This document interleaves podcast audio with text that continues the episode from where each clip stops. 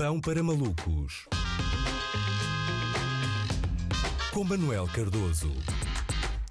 Olá Luís, Olá. depois de Hendrix, Joplin, Morrison, lá está, uh, Cobain e Winehouse, é a vez de Pfizer, Moderna e Johnson entrarem no clube dos 27, não é? A verdade começou a vacinação dos chamados jovens, não é? Finalmente as agulhas vão penetrar em peles que ainda mantêm alguma elasticidade. E ao contrário do que possam uh, e do que podiam pensar, a excitação em torno do processo de vacinação por parte dos jovens é enorme. Não sei se notaram, mas mandaram os jovens o site de agendamento abaixo, ok? Como se fossem bilhetes para para um, para um concerto de uma, uma banda de K-pop, não é? Calma, malta, é a DGS, não são os BTS. Aposto que, aposto que a malta a vender a sua marcação da vacina no grupo de Facebook eh, troca e venda de inoculações, não é?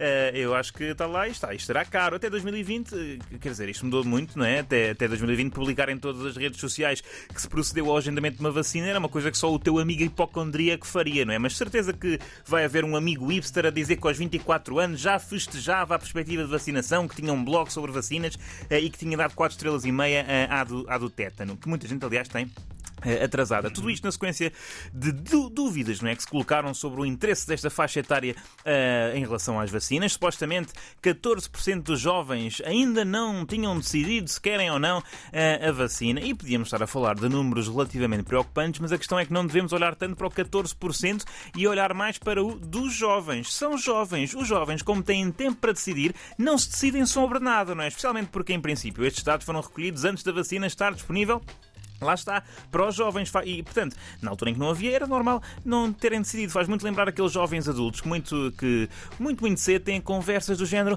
Ah, eu ainda não decidi se quero ter filhos. É tipo, bacana, tens 21 anos, tu ainda não decidiste se gostas de cerveja, não é? Não, nem sequer estás seguro da tua cor favorita. Portanto, eh, aguenta, não é? Não é a altura de decidir. Agora, é diferente, agora há essa possibilidade. E eu estou confiante que os jovens se vão vacinar. Porquê? Porque, mais do que o medo dos raríssimos efeitos secundários da vacina, os jovens têm medo de ficar de fora, não é? É o FOMO. O FOMO dá-me a ideia que os responsáveis de saúde estão a desconsiderar o poder do FOMO, não é? E outra coisa, estamos a falar de jovens adultos. São a geração, são a geração de adultos que melhor tem presente a forma de coação utilizada pelos progenitores que se encontra, que encontra forma na frase se não fizer X, não comes sobremesa. Portanto, enquanto a malta de meia idade já está completamente na fase não, não presto contas a ninguém, faço o que me apetecer, os jovens não, sabem muito bem que a vacinação é condição sine qua non para voltarem a ser jovens, não é? Eu acho que os jovens estão ávidos para comer a sobremesa da pandemia. Aliás, a vacina vai ser claramente a coisa mais saudável eh, que estes jovens vão pôr a circular no corpo no próximo ano, assim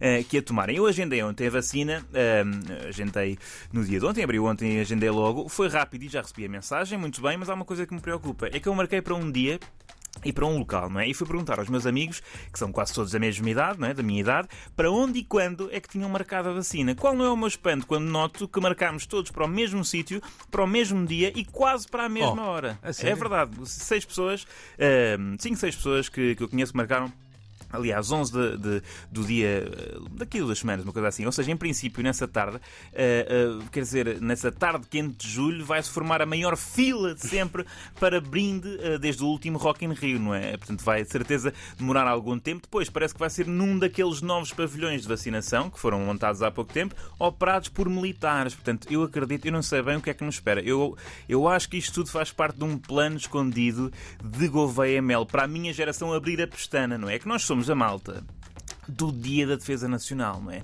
Há algum, certamente, as forças militares têm, têm aqui alguma, algum ressentimento connosco. Portanto, dá-me a ideia que quando chegarmos lá, antes de levar a pica, vão-nos dar uma mochila de 50 quilos, vamos ter de passar por um circuito que inclui o juramento de bandeira, 300 flexões, 2 km de mariposa, aprender a caçar e a fazer nós, andar à porrada com um javali, meia hora de mergulho sem botija, aprender a carregar uma G3, almoçar escorpiões com arroz de cenoura e da parte da tarde ainda jogar descontraídamente à batata quente eh, com uma granada. A meu ver, acho que merecemos.